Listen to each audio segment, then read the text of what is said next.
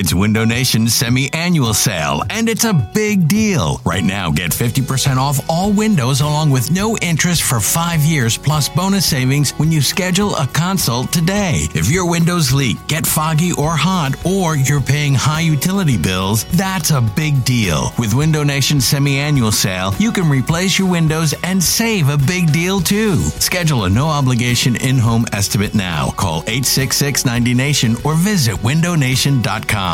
This episode is brought to you by Progressive Insurance. Whether you love true crime or comedy, celebrity interviews or news, you call the shots on what's in your podcast queue. And guess what? Now you can call them on your auto insurance too with the Name Your Price tool from Progressive. It works just the way it sounds. You tell Progressive how much you want to pay for car insurance, and they'll show you coverage options that fit your budget. Get your quote today at progressive.com to join the over 28 million drivers who trust Progressive. Progressive Casualty Insurance Company and Affiliates.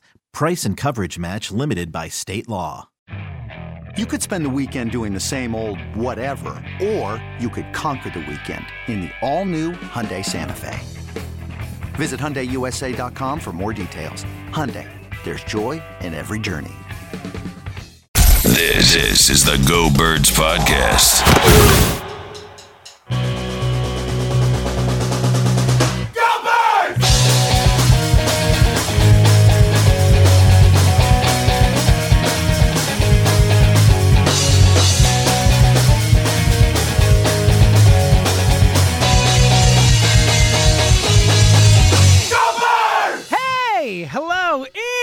Is the Go Birds podcast presented by Parx Casino and Sportsbook and Eliot Shorr-Parks. When we talked yesterday after Doug Pederson's firing, and I said uh, towards the end of the pod, the timing worked out well. I'm like, oh, look, Jeffrey Lurie's going to speak in a few minutes. We'll talk to you guys about that tomorrow. We'll be back. At no point did I think it would be as bad as it was Eliot Shorr-Parks. What a disaster! What a disaster Oy. Jeffrey Lurie was yesterday. So I'm happy we're recording back to back days. I think that yesterday was much more of like an emotional reaction to what's going on. I think now, 24 hours later, I have my thoughts way more lined up. Um, I think we're going to disagree on some things. I'm not going to just playing devil's advocate, but I think our opinions are going to be slightly different. But well, what we do agree on, and I feel safe saying this after the many text messages we sent during Lurie's press conference. Yeah, you have an idea of where my head is at yeah, for sure. Is look, Jeffrey Lurie is good at press conferences. Like he is not the disaster he normally was yesterday. Maybe disaster is strong, and we'll get into some of his answers and all that. But I didn't think he did a good job yesterday. Um, I didn't think that his tone met the frustration of the fans, which honestly, more than anything, is his top objective in that press conference. Like the fan base is mad. You haven't spoken during the whole season, so they're mad about the season.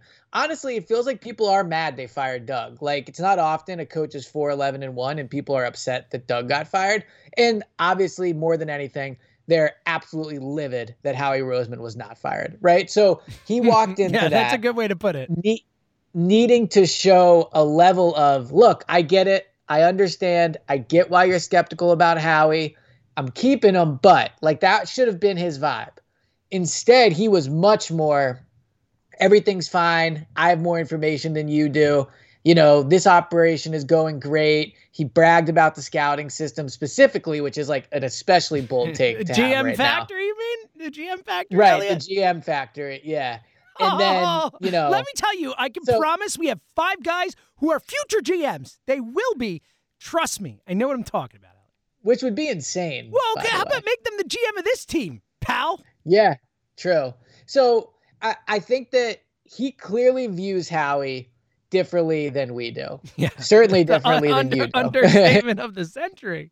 and I, I think there's a middle ground, right? Like, so well, we can get into what he said, but I, I will say that he's in a tough spot because he sits down and he has to explain why the team is bad without ripping people while also sounding optimistic. And I think the crucial mistake he made, like I said, was he did not show any level of frustration or genuine like upset about what was happening. So I think that was his main mistake. And then he just had like some laughable lines in there that I think he wishes he had back. Yeah, well, we'll get into the laughable lines because there were some just awful awful lines from Jeffrey Lurie and nonsensical at times. At one point, talking about why we should believe in Howie Roseman, he talked about all the NFC Championship games he's been to, which Howie was re- is responsible for one of them, which was just asinine. Yeah. Like he literally was bringing up things that had nothing to do with Howie Roseman. But I think you hit on it, and I think there's another phrase and another word to use for that, and it's tone deaf. Jeffrey Lurie yeah. was incredibly tone deaf yesterday, speaking to the fan base of a team that came off a 4 11 1 season that just saw this whole national tanking conspiracy. It, it could not have been a worse season. The worst season of my lifetime as an Eagles fan, potentially, and of many Eagles fans' lifetimes. He did not match that frustration. And to your point with the Doug thing, I think there are a lot of people in Philadelphia who who didn't want Doug to be the coach anymore, and obviously a lot like us who did.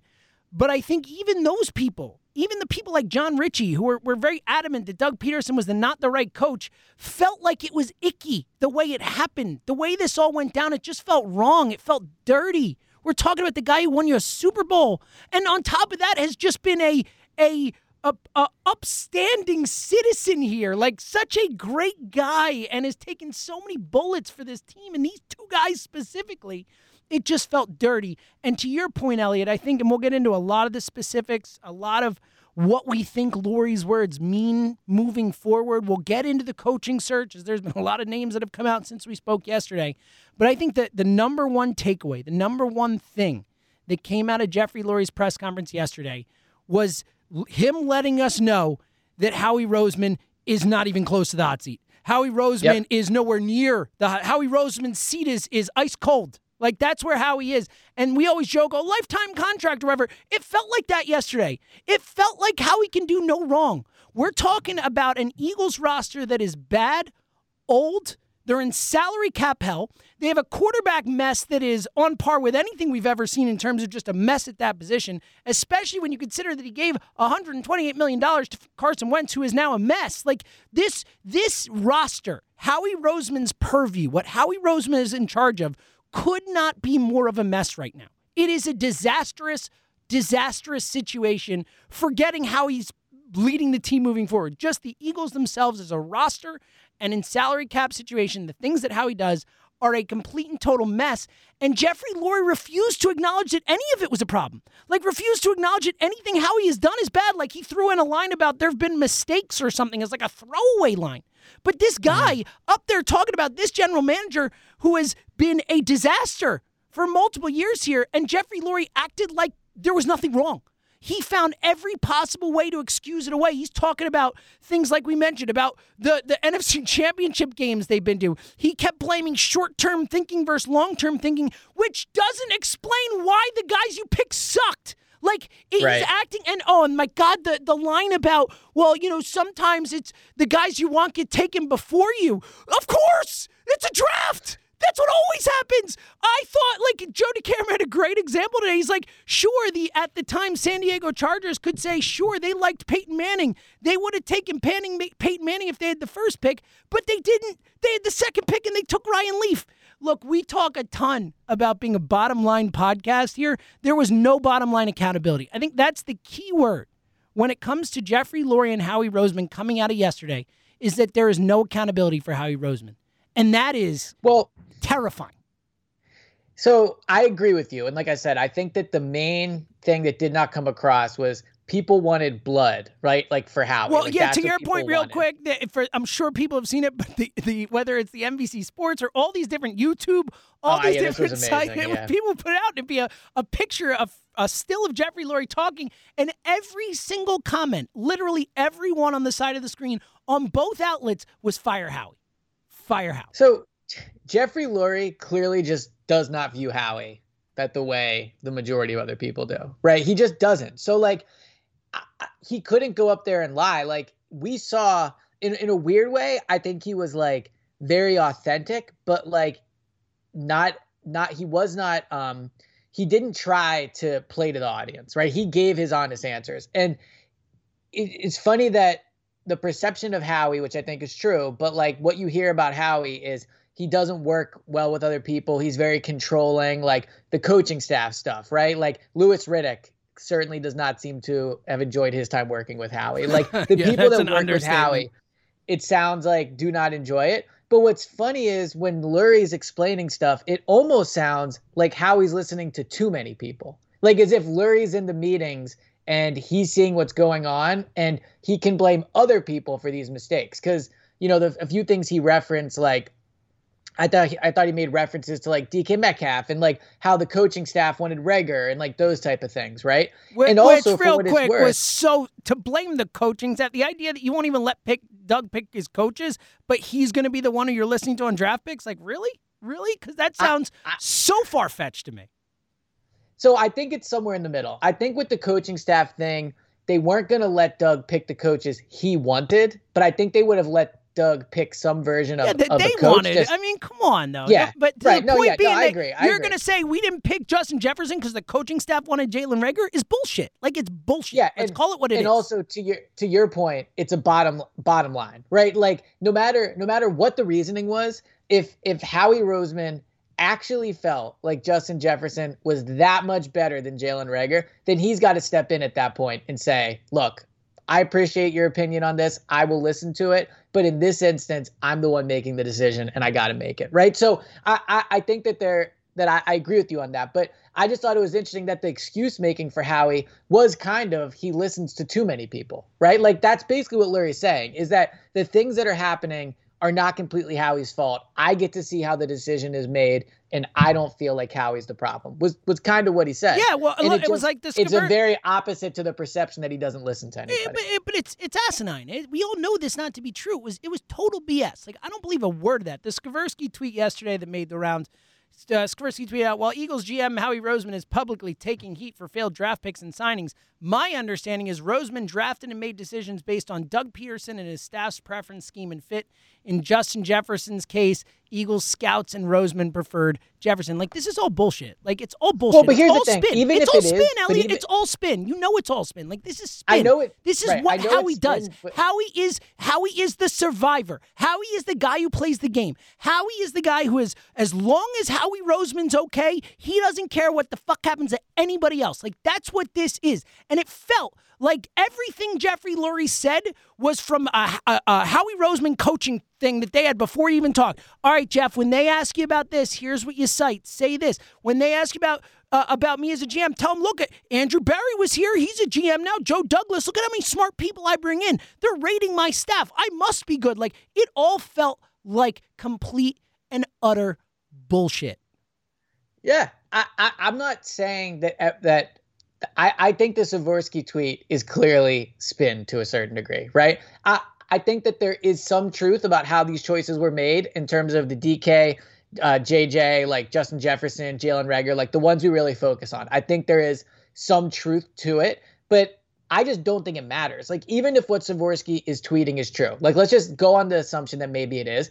I don't care because the bottom line is the roster is not good enough. Like Howie's decision making, where he's overseen and had final say, no matter how they got to that process, the bottom line is the the I almost said the pod. The bottom line is that the roster has not been good enough. So like I don't care how they got there, and and that's the thing that I think Lurie is missed on is maybe the process is good like maybe right i often say that i think if I was sitting in Howie's shoes and I had all the information he had and I was in that situation, I bet more times than not, I would make the same decision and a lot of other people would. But the bottom line is it's not working out. So, like, you can think highly of Howie, and I think higher of Howie than you do and it seems like the majority of fans but i i can also sit here and say like the results aren't there so if you're going to fire doug if you're going to talk about this long rebuild i don't see the logic in having howie oversee it yeah.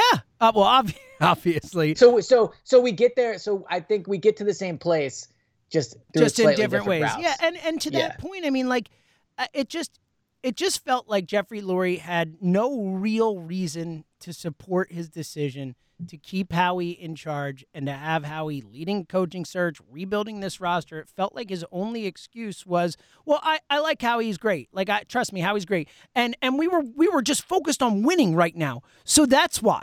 Like you still made draft picks and, and, and they still suck. Well, really Jeff. quick. Really really quick. Like Howie is very good at playing the game, and people he's a, listen he's to a this master. and think like the the the yeah. number one uh, like meme or whatever that I've seen for Howie on Twitter has been of Littlefinger, and it is the absolute perfect perfect comparison, except Littlefinger was smarter. But like the idea of someone who is literally eh, playing the game, like they are playing the game, and whatever move is a move that will further them in the game, no matter how many people that move crushes or kills in the case of Littlefinger, Howie's fine with it. Howie only cares about surviving himself, and that is it. That's it. And I think that's what you what you hear from a lot of people that work with Howie. Like like for whatever we think of him or the or other fans or whatever, like it speaks a lot that Chip Kelly and Doug Pederson both essentially won it out. Like I don't think the Chip thing was as I mean the Doug thing was as heated as a Chip thing, but regardless, like Chip wanted Howie gone and Doug was happy to leave, and I think Howie was, you know, a, a large part of the reason why. Certainly for Chip, I think it's it was a little more gray with Doug, but I, I just think that Lurie views Howie differently. Like the oh, things clearly, that, clearly. But the things the things that Lurie talked about, like I don't want to say Lurie doesn't care about the draft, but if Lurie listed like what he wants in a GM, I think the majority of fans would put drafting fairly high up, right? But Lurie doesn't care about that. And I I also think it's worth pointing out like I bet a lot of fans are really unhappy with how their GMs draft. So I think that where where Lurie goes wrong is he views Howie and he kind of references in terms of the head coaching thing.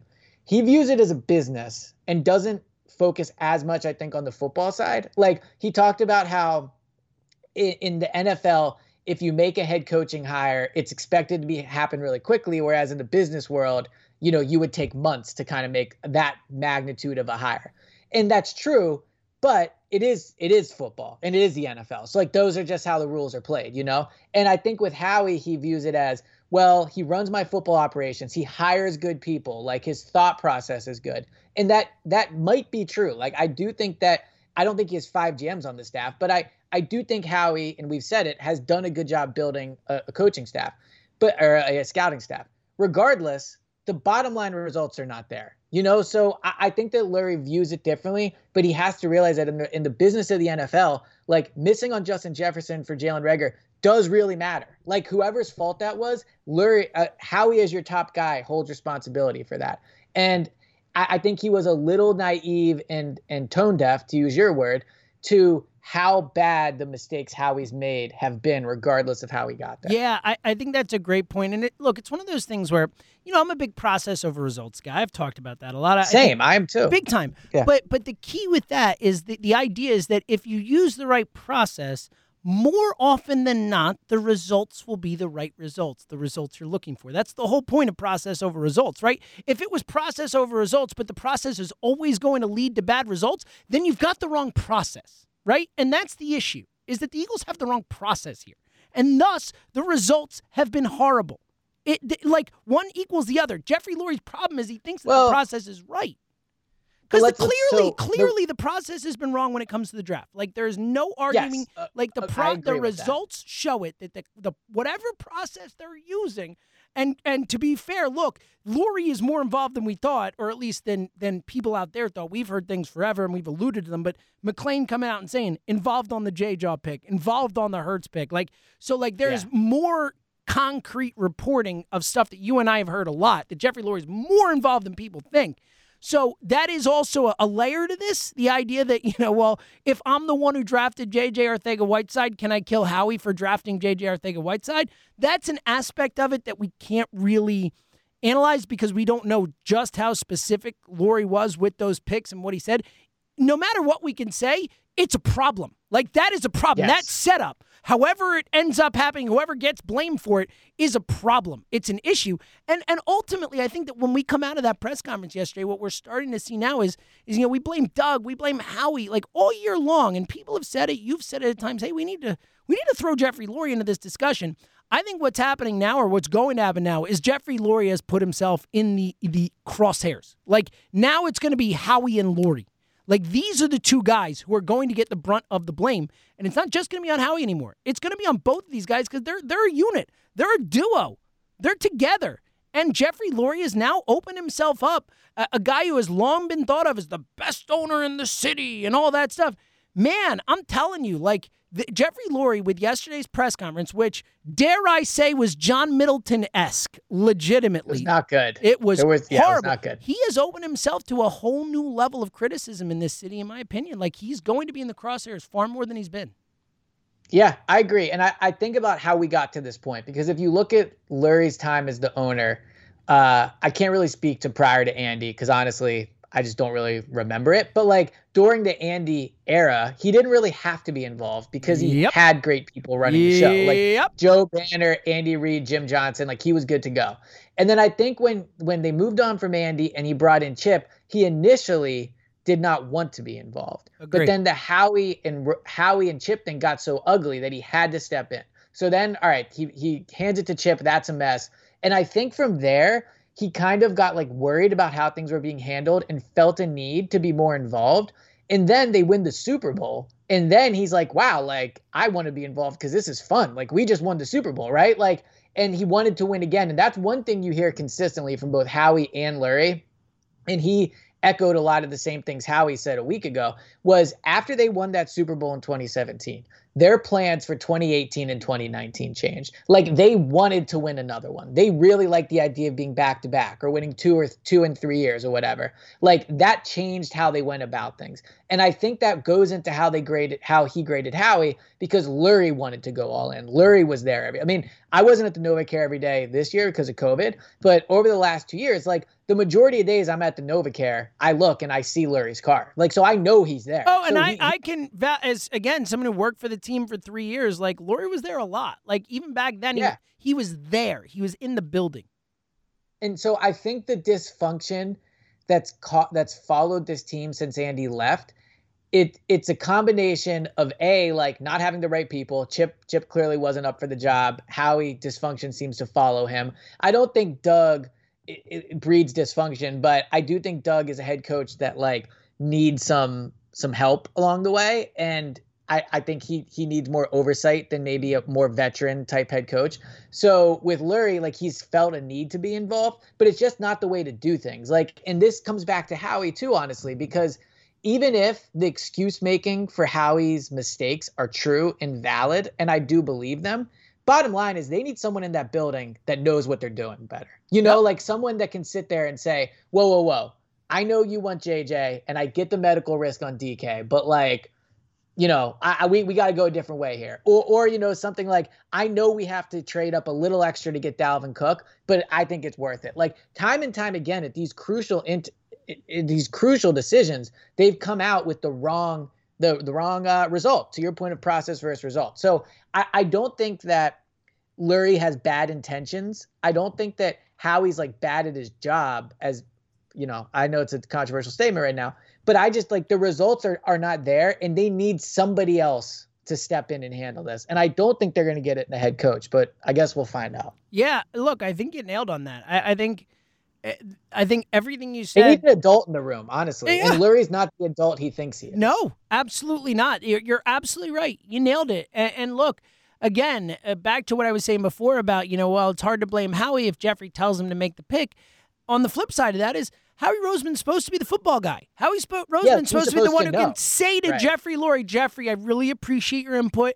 I get it, but trust me here, this is the right decision. So ultimately, it's still, again, bottom line, it has to come back to Howie. If you're in charge of final say, if you're in charge of the roster, no matter what's coming at you from every direction, it is your job to synthesize that information and make the final decision. And Howie has flat out failed in that. He has flat out failed over the last few years in And- that role.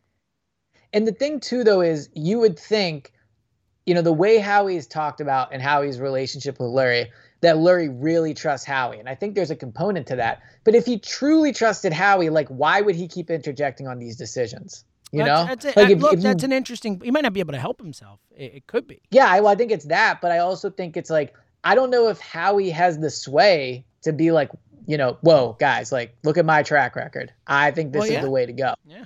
Because because they're, I mean, look, well, again, it shows why it's the wrong. better, Per- but it's why it's the wrong person in the job. Like that job has to be someone. Eh, Again, like we all know what an owner should be in sports. Oh, the best case for an owner is someone who's going to come in, provide all the resources possible, run the business side of things, and and have a well functioning organization, and then is going to hire smart people who are good at their jobs to do the football stuff, from the scouting, Right. from the the GMing on down to the coaching. Like that's what a great owner does. Jeffrey Lurie has not done that. Like he just hasn't done and that. it's a shame. years. It's a shame because I do think there's components of the job Howie is good at, right? Like I think if they could get a good football mind in there, like a better football mind, they could really succeed. Like because I do think Howie has you know good qualities. Like I wrote on 94WIP.com this morning, basically saying like Howie's a lot of different things. Like he's gotten the team into a bad salary cap situation, but he's also probably one of the more qualified cap guys in the league. You know, so there there are different parts to it. I just think they're they're missing the football evaluation aspect, which is a huge huge aspect. Well, I'm not yeah, it's massive. underlying that, And but, well, and also but I don't think But we I don't also don't know how well we also don't know how well how we would work with those people. Is Yes, the that's another part of you it. know, Absolutely. and that, that's a part of it too. But I agree with you. I think from a, I think that just the, the way this organization is is structured right now is flawed, and and we're seeing it with the results. You know, the results are telling you that their process, their internal process, is flawed, and there's no other way to read it. And the, the res- go ahead. Well, I was going to say the results. So me and you differ slightly on like the results. Like the results are not good enough in the draft, right? Like for sure. But I and this year the team was bad.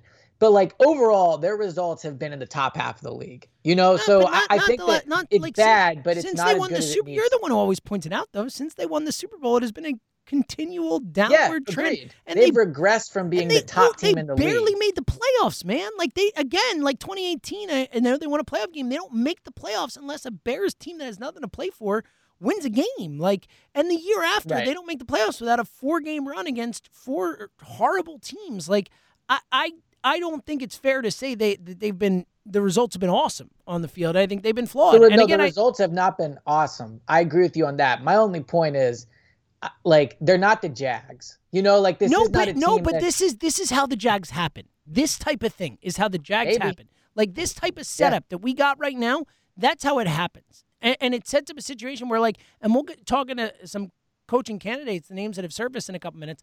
But like, that's what makes it like, why would these coaches want to come here if this is the setup? I mean, look, we, we saw with the Doug Pederson hire, right? I mean, they couldn't get their guys. Adam Gase, no. Ben McAdoo, no. Tom Coughlin, no. Like all the people they wanted wouldn't come here. They settled for Doug. They settled for Doug Pederson. So, you know, it does. Well, Lurie certainly tried his hardest to sell it oh, yesterday. Yeah, of course he did. Of course he did. But I, I, What'd you think of his answer on that? On why it's an attractive p- position, I th- thought it was nonsense. I thought it was nonsense. And also, uh, I haven't mentioned it, but I think maybe, maybe the most nonsensical thing he said when talking about that coaching search was, "We could be the first team or we could be the last team. We don't care. It's all good." It's like, oh, really? So you're cool with like the top seven candidates going off the board, and then you're just choosing Right. whoever's left? Like it made no sense. That was the problem. Lurie made no sense with his answer. And that's his that's him again talking about it like he's running Google or something, you know, like where Exactly. you can take your time to do We this. just want to find the right guy for the job. Well, the right guy probably got hired three hires ago or four right. hires And ago. who knows? Like who knows? Maybe the last head coach hired will be the best. Well, one. We have Doug. no I idea. mean, Doug's a perfect But- example. I don't know if he was last, Right. but he was he was certainly not first in that run. You know. But you, but but to whole like process versus re- process versus results, you certainly want the top guy. Like you, wanna- know what I mean? and- I, I'm not saying he'll be the this? If best one, but I'll else- take my chance on. if nothing else, you want to be able to talk to all the top guys before they get other jobs. You want to at least have an opportunity before they're too deep into Yeah. these processes.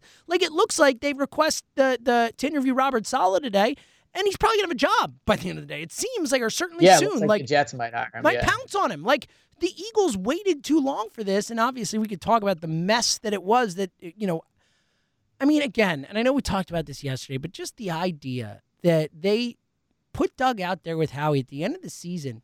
Just say, like, yeah, we're good. Like he's back. Like it was ve- that was a, as much of a sign to your fan base and the world that Doug Pederson will be back as anything you could possibly do. And then he's fired Yeah. seven days later. Is I mean that that alone is is flat out dysfunction.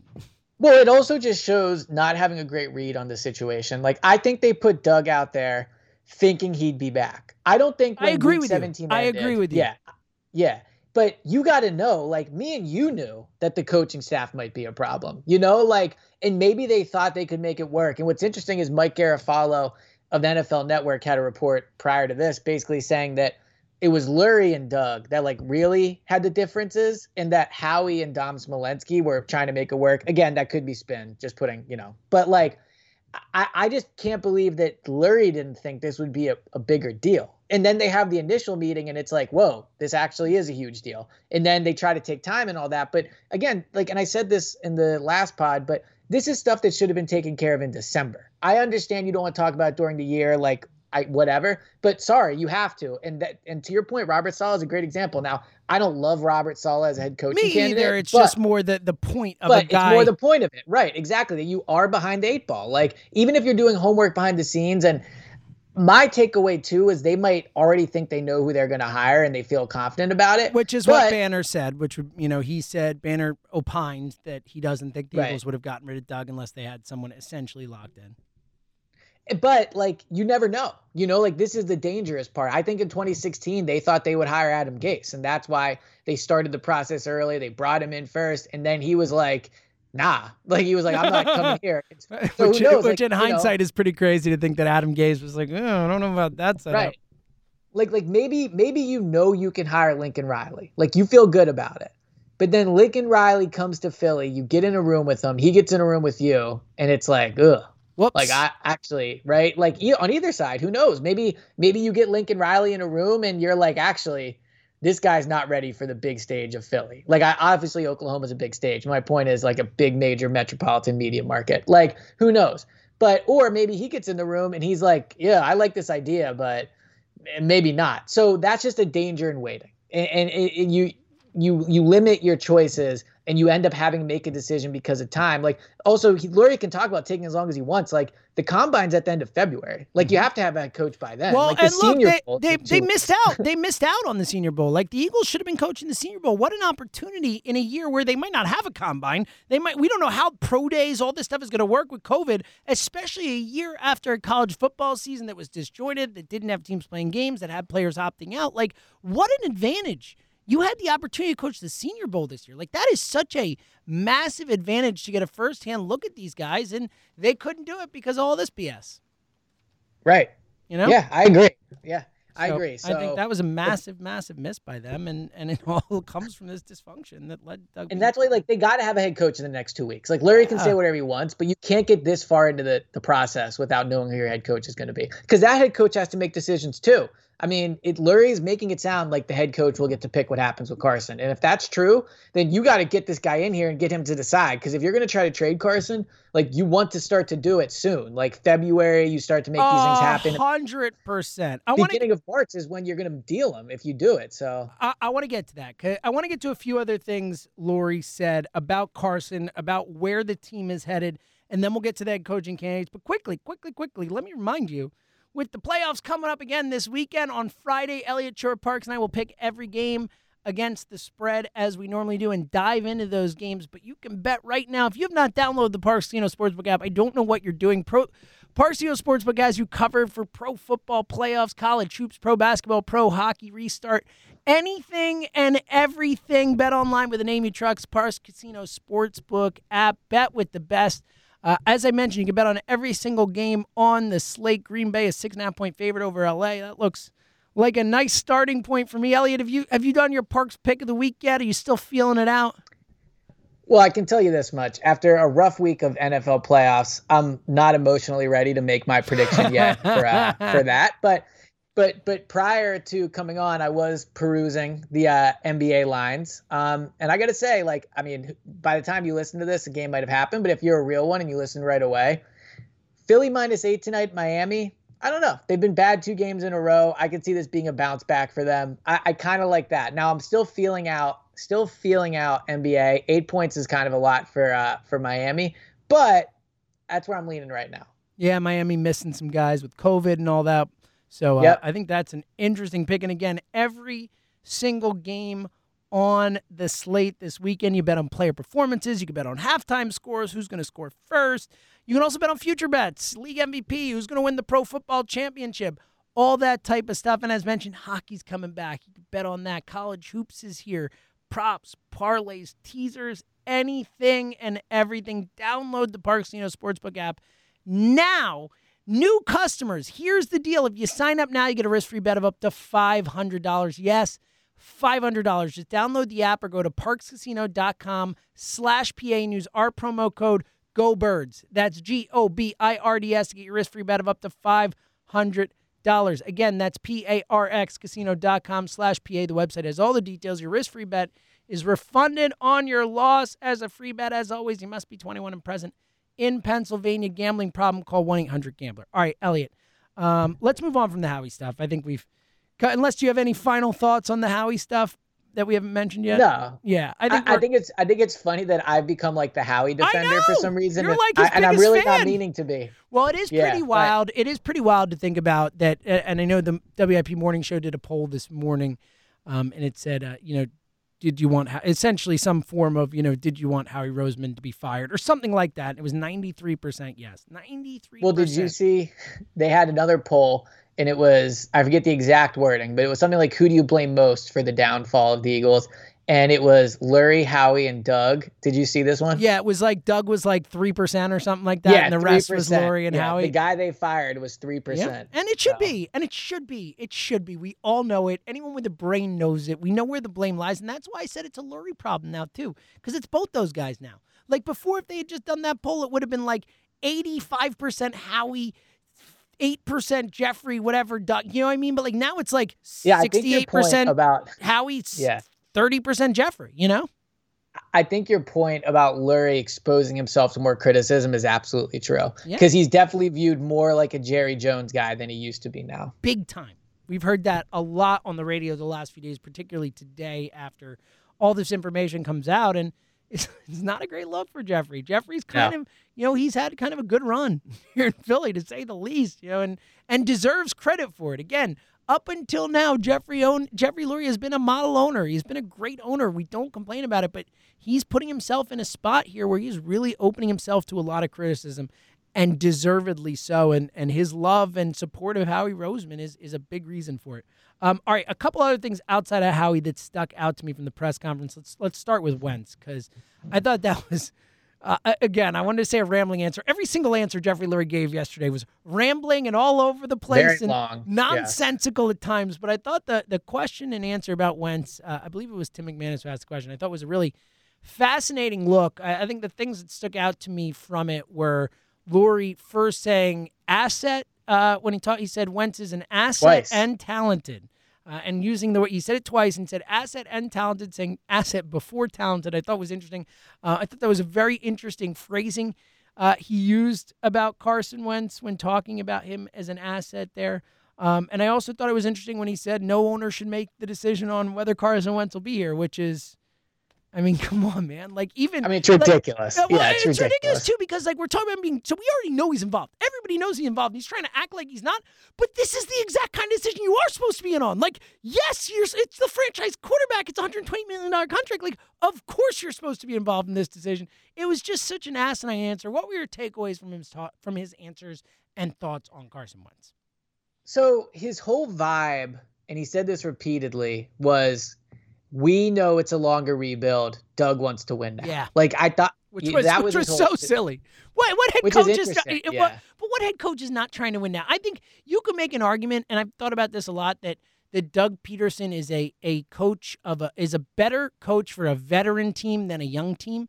You know, you want a coach who's Yeah. going to develop guys, who's going to be you know kind of uh, you know uh, more focused on the development of his players than necessarily on on winning the game each week. But I mean, it's crazy to sit, to use as a reason. Well, Doug wanted to win now, and we didn't, so we had to get rid of Doug. Like it just it just rings so hollow. Every coach wants to win. Well, and also, how often do you hear an owner say like, "Well, you know, he wanted to win now, and I just wasn't." yeah, it's that." a great You know, point. like yeah, so right. just It's a- usually the other way around. You're right.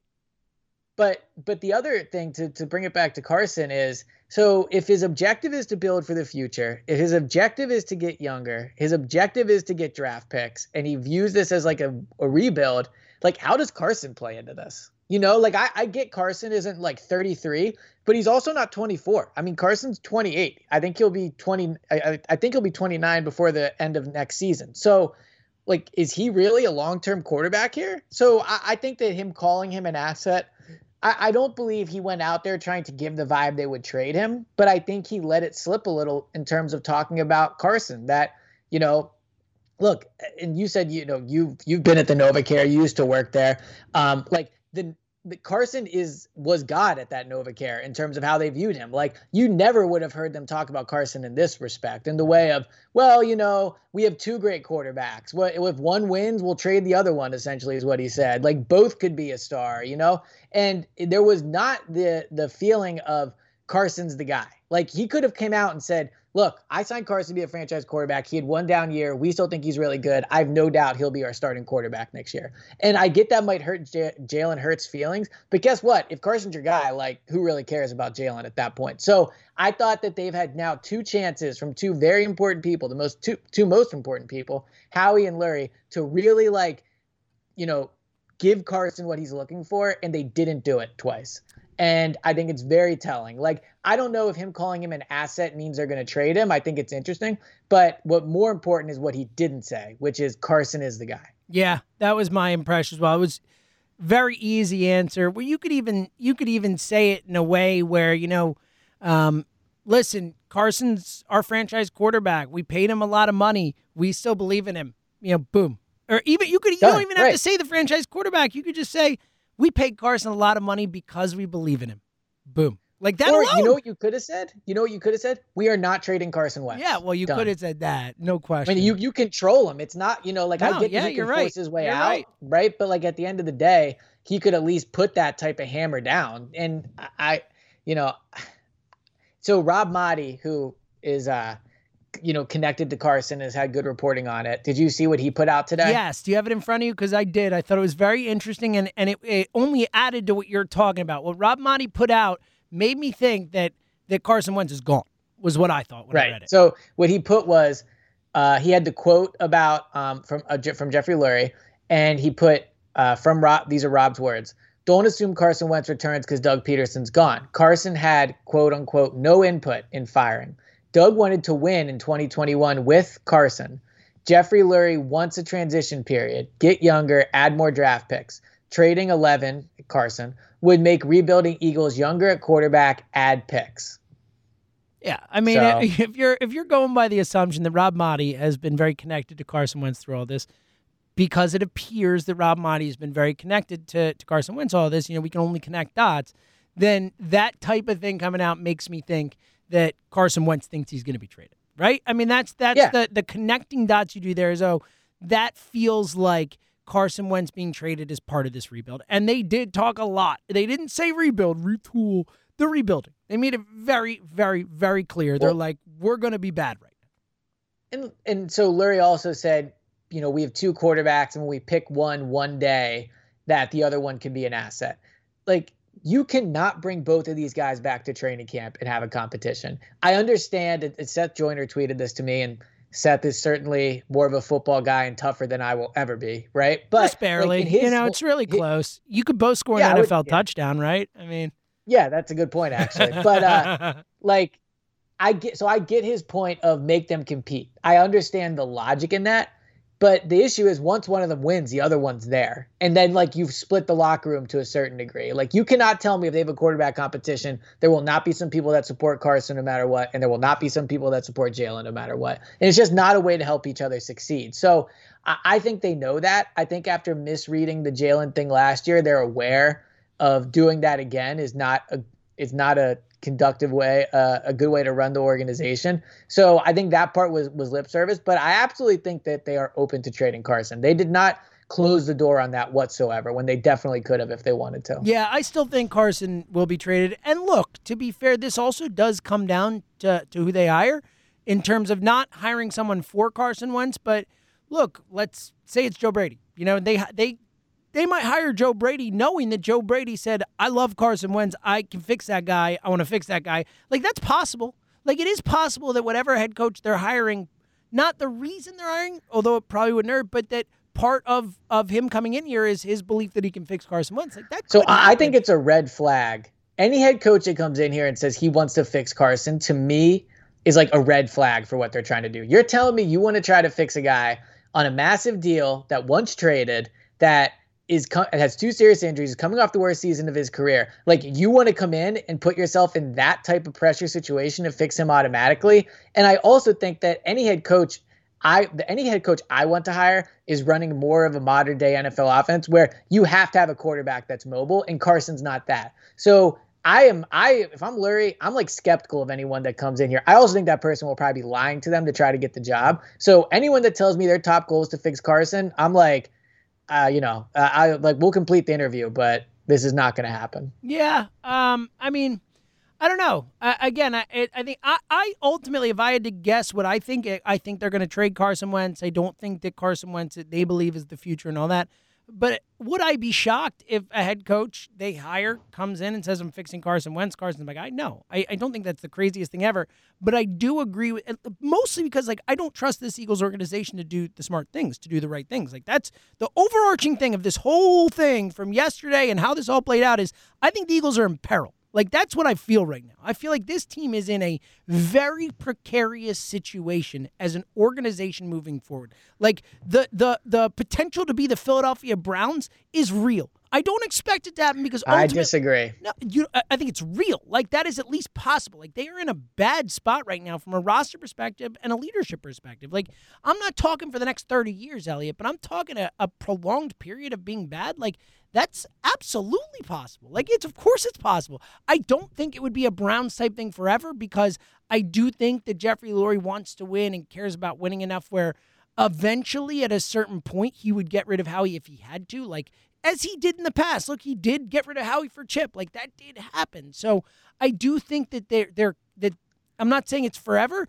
but like the, the they're in a really bad spot right now, man. Like, and you can't underrate it. Like, you can't underrate that Jeffrey Lurie and Howie Roseman steering this ship. Like, they could get lucky. They could stumble into the right hire who can change the, the organization quickly and change the the culture and all that. But like ha- the to assume or to think that Howie Howie Howie Lurie, like that's really what it feels like. Howie Roseman yeah, and Jeff- on Monday. Yeah, so. Howie Roseman and Jeffrey Lurie are going to steer this team out of this. Is it's unlikely in my eyes. Like I don't think it's likely. They could get lucky, but I wouldn't bet on them.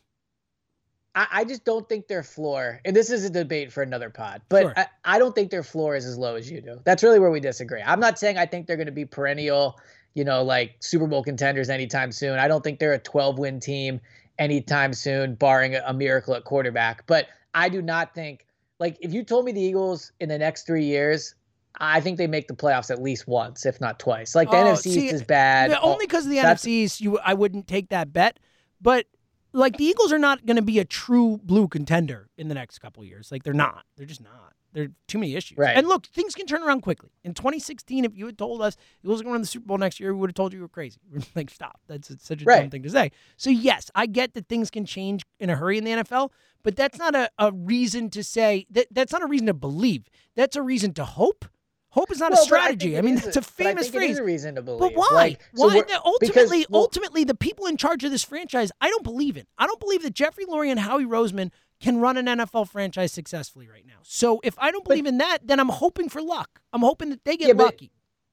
So we're going to talk about the head coaching candidates in a second. And like we'll talk about those guys' qualifications and what we think they could do.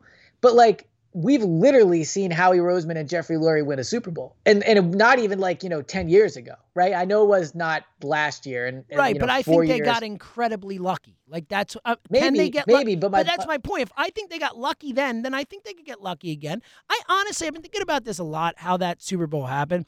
I honestly think we don't. I, I believe you on that. yeah, uh, uh, so much because it. I yeah. think it was just like they got lucky with a a a group of guys, a group of veterans. Like a, uh, there was a ton of talent on the roster, which you know Howie deserves credit for. But I think they got lucky with a group of veterans and a group of guys who kind of, you know, and Doug was the right coach for a veteran team. Guys who, you know, know what they're doing. The Chris Longs, the LeGarrette Blunts, the guys who won Super Bowls other places. I, I just – it felt like I think it was just a perfect combination of, of veteran guys, the right coach for veteran guys, the right offensive coordinator who worked with that coach. Like I just think it was kind of a perfect storm of of those personalities and those guys getting together and having a magical season. I think it had nothing to do with not nothing. That's not fair, but I don't think it has much had much to do with Howie and Lurie and their ability to build a franchise into a perennial contender. I think well, it was a, a one. Where where I disagree with you on that is the main reason or I don't want to say the main reason, because like Doug was a huge part in culture and they were a talented roster. But also, let's be honest, one of the main reasons they won that Super Bowl was because of Carson Wentz. Like he got them to 11 and two. No he question. made that season special.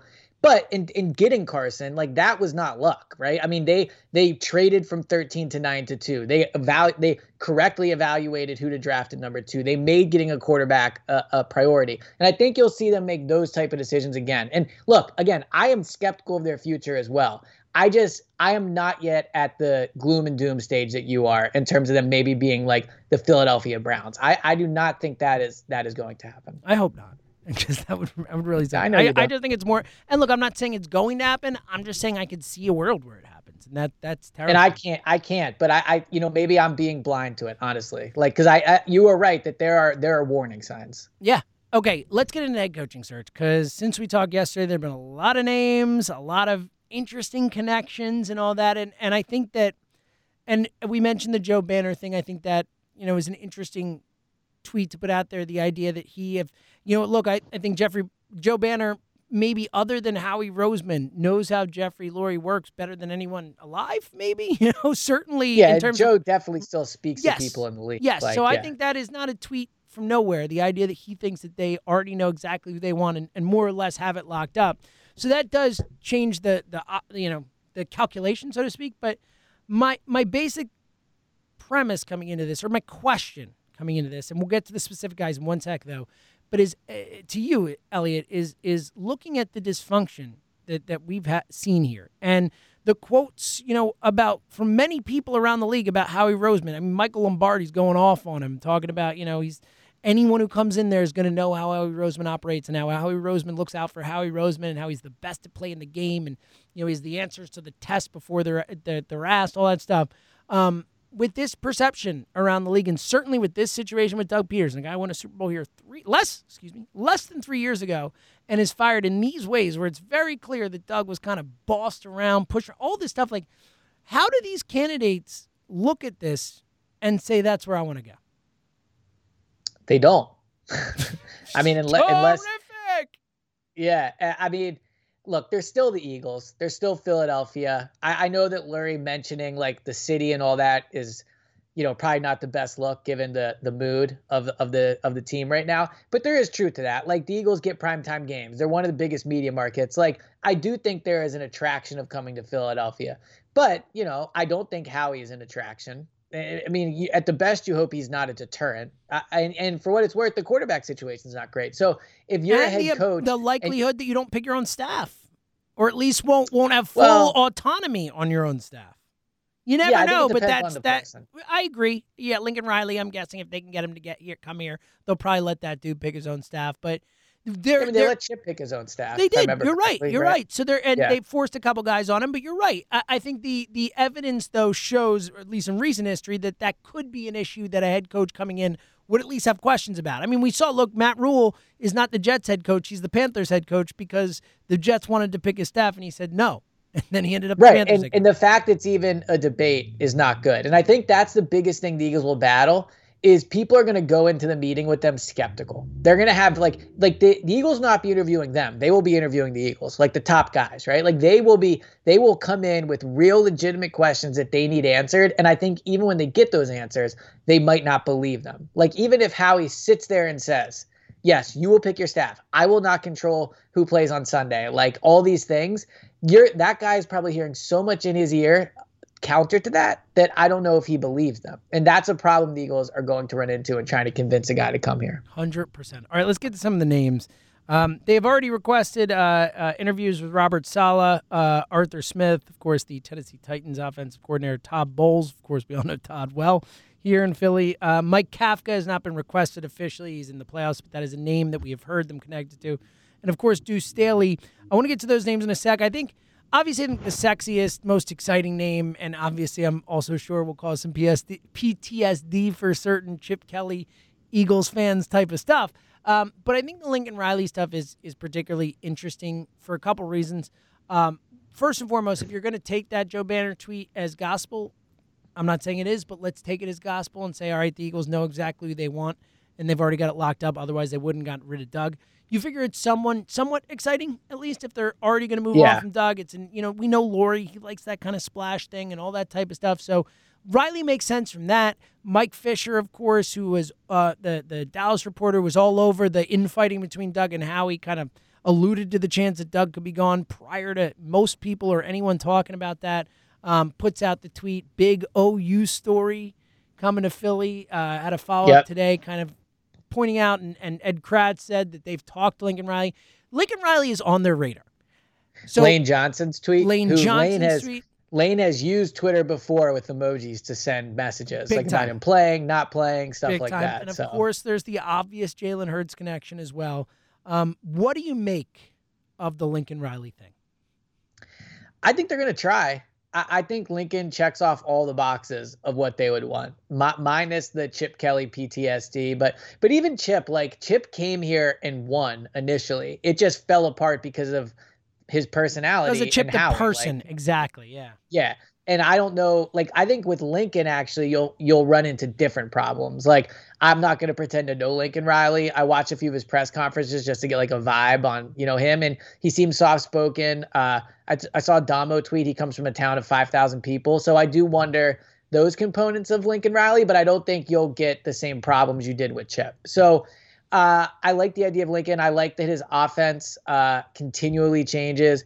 He has adjusted to other quarterbacks like year after year, which I think is is really good. I, I think that you know is a very attractive quality to him. He's a big name too. Like I know he's he's from a small town and all that stuff, but like Oklahoma's big time football. Like he's used to being in the spotlight as opposed to more of a Mike Kafka type of guy who who we'll get to. So and plus he's just like exciting. Like personally, I would just be very excited about the hire. It would be interesting to cover. The team would be interesting. It'd be like Chip. Again, it would be it would be Chip. So um I mean that's number 1 on my list and I think he's probably number 1 on their list too and I think it says a lot that they called him, you know, almost instantly. Yeah, like immediately. I, I think it's there's no question he's their their top target. Like that's And you, for what it's worth, you haven't heard any other team connected to him unless I missed it. no, you, right? you heard Like- that the, you heard the Cowboys reached out to him last offseason. That's all you've heard. No other team connect to him, and it looks like from all the reporting that him and Howie have a relationship and have had that that, that he was apparently in Which helps. Yeah, might not be excited about this if he's hired, but he apparently was instrumental in them drafting Jalen Reagor. Like he's been involved, so there is a, a connection there, and I think it's no question. Like that's that's the guy they're targeting, and if Banner's right, that's the guy they're getting. Um, for me, I'm 100% with you. Like selfishly, as someone who talks about this as a living, he's absolutely the hire I want.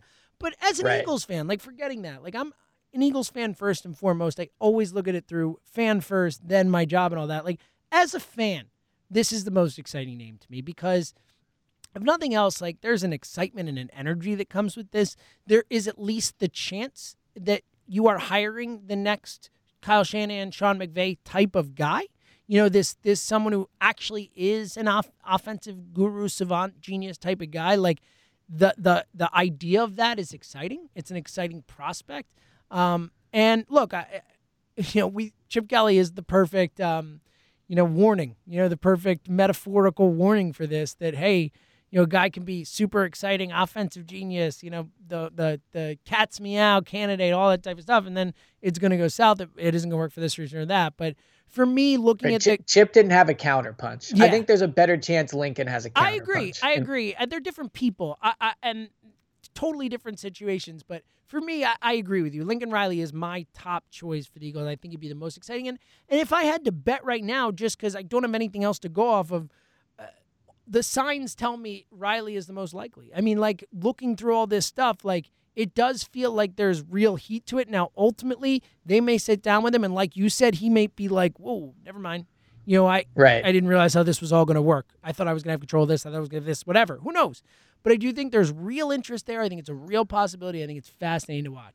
All right, let's get on to some of the other names. As then it gets a little more, you know, the names that everyone's far talking less about. exciting. yeah, far less exciting. And look, it could be like I really like Arthur Smith. I really like Brian Daboll. Like those are guys who I think will be good head coaches, or at least have the chance to be. But we we also know that it's so much about situation. There's so many different factors and to it. personality. too, Personality, like, all that type we of all stuff. thought I thought Doug was going to be a flop, and he ends up being like one We of the more did. dynamic. We like, all right. did. So we all thought that was the worst hire of all time, and he so won us hard- the Super yeah, Bowl. It's so hard So say. it's really again, and he was. We thought he was the worst hire of that run. I mean, all those guys were gone before. Gase, McAdoo, like even the guys the Eagles wanted. They wanted Gase and McAdoo. They didn't get them, and they got the better guy of the of the three. So um, it, it is really hard to predict these things. But you know, of the names, let's go like Saleh, Smith. Bowles, we know they're interviewing. Kafka has been connected to them, obviously, was last time as well, of course, former player here. Um, Deuce Staley, Brian Daboll. Where do you like? How do you parse through these names? What stands out to you about some and others, and, and who do you think are a real possibility? Well, okay, so just the guys that they've requested interview because there's been nothing about Deuce yet. So let's Correct, wait, but well, for him. except to be fair, uh, Jeffrey Lurie. that's did, true. Jeffrey Yes, Lurie did say Deuce. Staley would be a candidate, so we can we can put him in there. Kafka's the one who there's Right. there's been no official connection to, just rumors about. Yes, that's a good point. So and same with Joe Brady. No no listen- official connection to Joe Brady, just rumors. So Saleh, by the time people are listening to this, could be the Jets head coach. But assuming he's not, I, I like I'm okay, I would be okay with it. But my main issue that I'm gonna have with Saleh, Todd Bowles, and to a little bit lesser extent Deuce, but kind of the same problem is if you hire one of those three, you have got to get a phenomenal offensive quarter with co- coordinator. And if you get a phenomenal offensive coordinator, that person's gone in a year or two, Yep. right? So, so I, like Robert Saleh could be a very good head coach. I think he could he could be like that motivator to come in and he could fix the defense. Although to be honest, his defensive numbers in San Francisco are not that great. Besides the one year they went to Super Bowl, so like I, I would be skeptical of like him being some defensive genius coming in here. But like I you could sell me on that, but I just I'm so focused on offense as is Lurie that I'm not gonna like build my team around a guy that is going to require somebody else to be really good. Like like I think if you get Lincoln Riley and the offense is good enough, like you can shuffle defensive coordinators in and out. You can figure that thing out, right? But if you don't have a good offense, like that's a major problem. So Robert Saleh, I like the idea of him coming in and like I can picture him being a, a great head coach qualities, but the offense thing concerns me.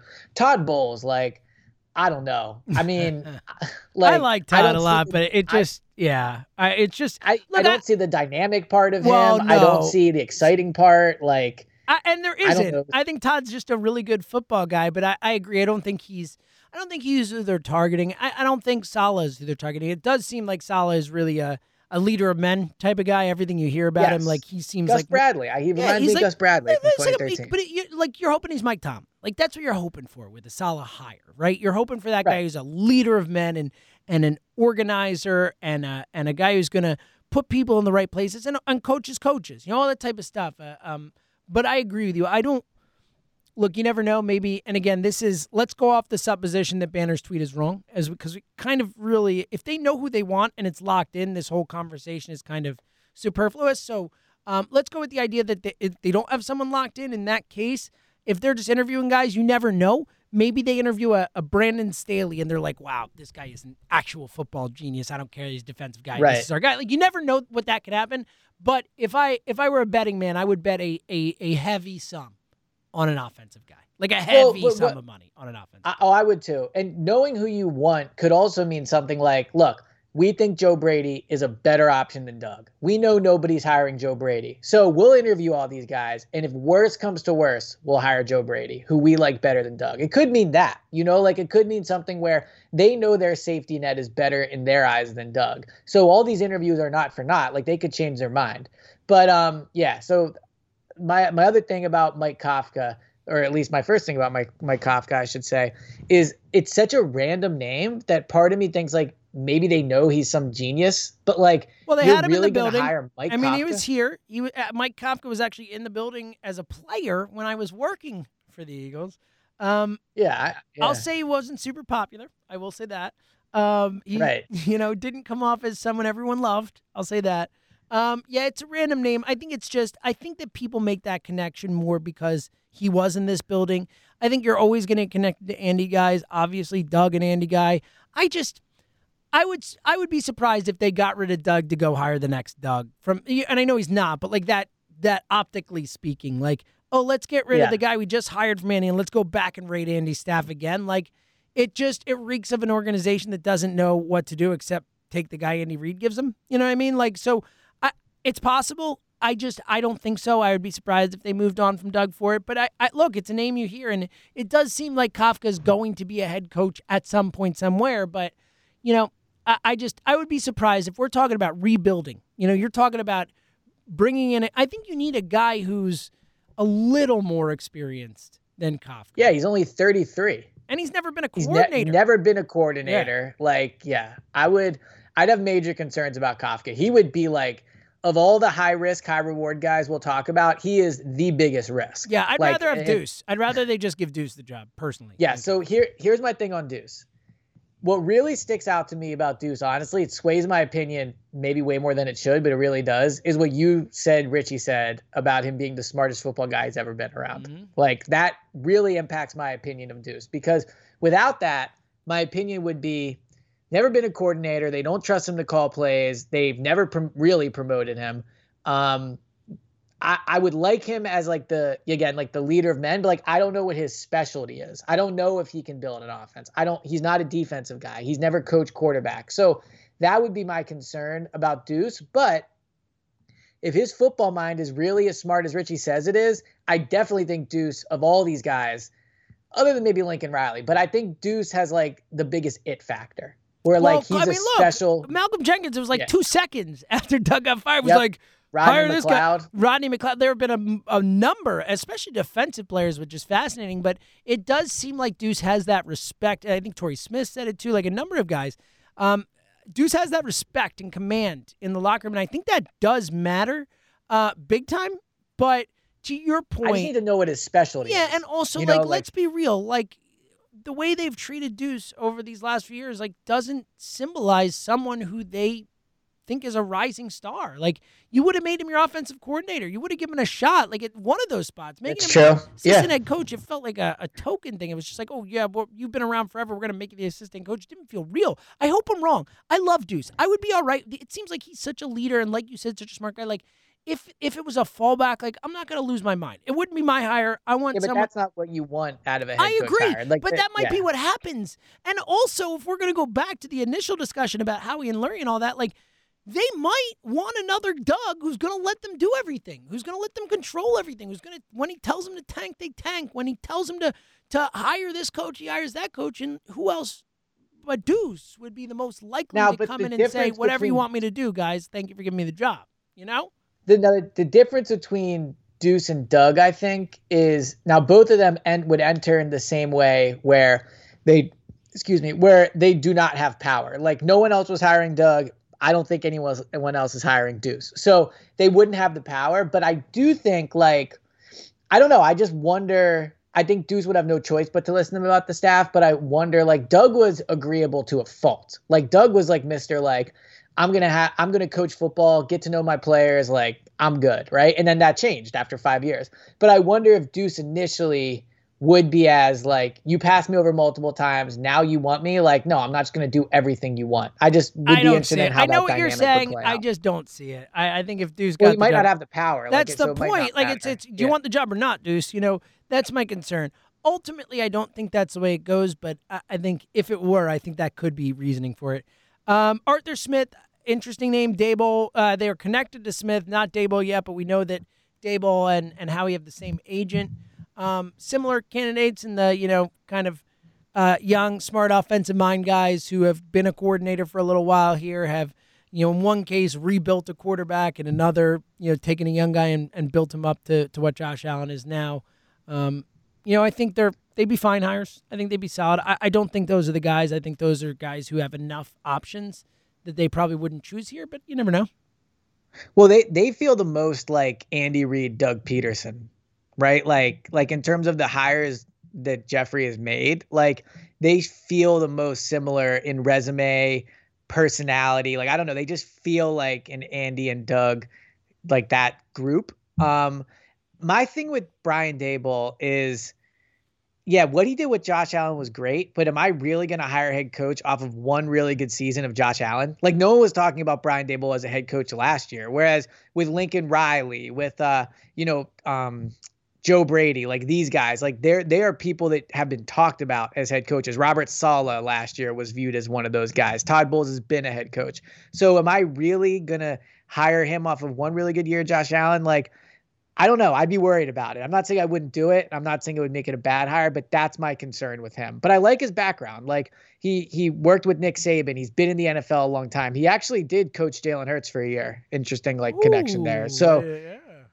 yeah, so um, I that's my only concern with him is just, you know, he wasn't a head coach candidate last year, I don't believe, and now all of a sudden Josh Allen has one good year, and I'm supposed to believe he's like this great head coach. I that would be my my concern. Yeah, and I think that's a fair one. Arthur Smith, similar, you know, hasn't been around that much. Really, has spent his, most of his career with the Titans. Uh, kind of worked his way up from a defensive quality control coach to being the offensive coordinator. Interesting thing about Arthur Smith is who his dad is. You've heard this before, right? Um, is this a guy that invented FedEx or something like that? Founder of FedEx. So I do. That's it. Yeah. From that perspective, I do like that Arthur Smith is someone who has worked his butt off. You know what I mean? As someone who literally, probably, literally never had to work a day in his life if he didn't want to. Uh, kind of worked his way Sure. and worked from being a defensive quality control assistant all the way up to offensive coordinator, meritocracy style. Um, I do appreciate that. I think that says something about his character. I don't know that much more, but I do think it's an interesting thing.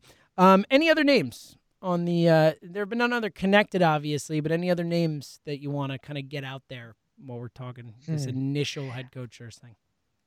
Well, I think one, there's no specific name, but the last thought I'd have before our next pie, where I'm sure there'll be four more names, Yeah. is it'll be interesting to see how comfortable they are hiring a young guy. Like Joe Brady's 31, uh, Mike Kafka's 33. I don't think Lincoln Riley, he might be over 40, but he's he's youngish. I think I think Arthur Smith is 38. 38, like yeah. I mean, Doug Lincoln Riley's 37. He's not over 40. 50. Doug must have been over 50 when they hired him. I would assume. Uh, yeah, if not close to it, for sure. Right. Like, so it would be interesting to see how comfortable they are hiring a young guy and how that fits into what Lurie was saying of being a long build. Like, that's the other thing that Tom, not Tom, that uh, Todd Bowles doesn't fit for me. Like, Todd Bowles is going to come oversee your two to three year rebuild. Like, it, that, I don't think that makes sense. So I I wonder if they're more open to hiring a young guy, someone that with Lincoln Riley, uh, Joe Brady, Arthur Smith, that can come in here. You know, Deuce is still pretty young. That could come in here and be the guy for ten years. Because you know, I said this on the midday show. Like they've had four coaches in ten years. Like I've been covering the team for eight or nine years, and I will have covered half a season with Andy, Chip, Doug, and another head coach now. So like they have not had sustainability after having with Andy for a long time. Yeah. And um, It's wild. I think, hiring a younger guy, you you know, in theory, sign up for that. Yeah, it's pretty crazy. One coach through the first half of uh, the f- through the first decade of the 2000s, and then four coaches in the next decade. Essentially, about to be a fourth Yeah. one year in is, is pretty wild. Um, all right, call your shot before we get out of here. This is we know nothing right now. We are just reading tea leaves. We're hearing who they're interviewing. The call right now, the day after Doug Pederson gets fired, if you had to place a bet, and again, this is we know nothing. This is just a guess essentially, but if you had to bet, who is the next coach of the Philadelphia Eagles? Well, I think we should do this at the end of every pod Ooh, and be and I, to change like it. this. I like this. Okay, and great be idea. and be and be allowed to change it. Great Um, idea. I love it. My guess, my guess right now would be Lincoln Riley. Me too. Me too. It's just the most smoke, and it's the most. It just fill. It connects the most dots for me in terms of why they Yep. would do this, how they did it, all that. All right. Any final thoughts before we get out of here? No, not really. I, I will say, like, I am super excited to get in for Go Birds Radio on Oh, Saturday. You've, you've been on the radio. Like, I am just very excited to get in there and uh and and host the show. It's it's sad Doug's gone. I saw a clip on Twitter of him yesterday where that clip before the Super Bowl where they pieced together all the times he's offering uh, ice cream to his players and like. Man, it just sucks. Doug is gone. Doug was a very nice guy. Like I, I wish him well it's also very exciting. Like it's going to be super exciting over you know these next few weeks, and I'm just I'm I'm excited to get going on it. Yeah, it's gonna be super fun, but I, I agree. I'm I'm sad Doug's gone. Like that's my my number one thing I feel is is I'm sad. I'm bummed. I'm gonna miss the guy. But to your point, this will be fun. It'll be exciting, and we just gotta hope that they pick the right guy. And for what it's worth, I too think Lincoln Riley as of now. Um, yeah, I, I think it's uh It's going to be fascinating. What an offseason. We got so much. Like, we were like, oh, it's going to be so much to talk about when we thought Doug was coming back. And now we had a whole new layer to it that really, I mean, if you think about it, I mean, not, it's it's it's the whole coaching staff. Like, you know, yeah, maybe Deuce will be back, whatever happens, maybe Stoutland, but we're talking about a whole new group of coaches, a whole yeah, new infrastructure. Exactly. Yeah. Exactly. So it's, look, it's going to be a lot of fun. We're going to be here with you through it all. And like Eliot said, Saturday, 1 to 3, we're back. Go Birds Radio. The rest of the month we'll be there every Saturday. Call us 215 592 9494. We love to talk to podcast listeners. And of course, on Friday, we'll have our picks pod out as well, previewing all the weekend's games. So until Friday, until Saturday, he's Eliot M. James. We'll talk to you guys soon.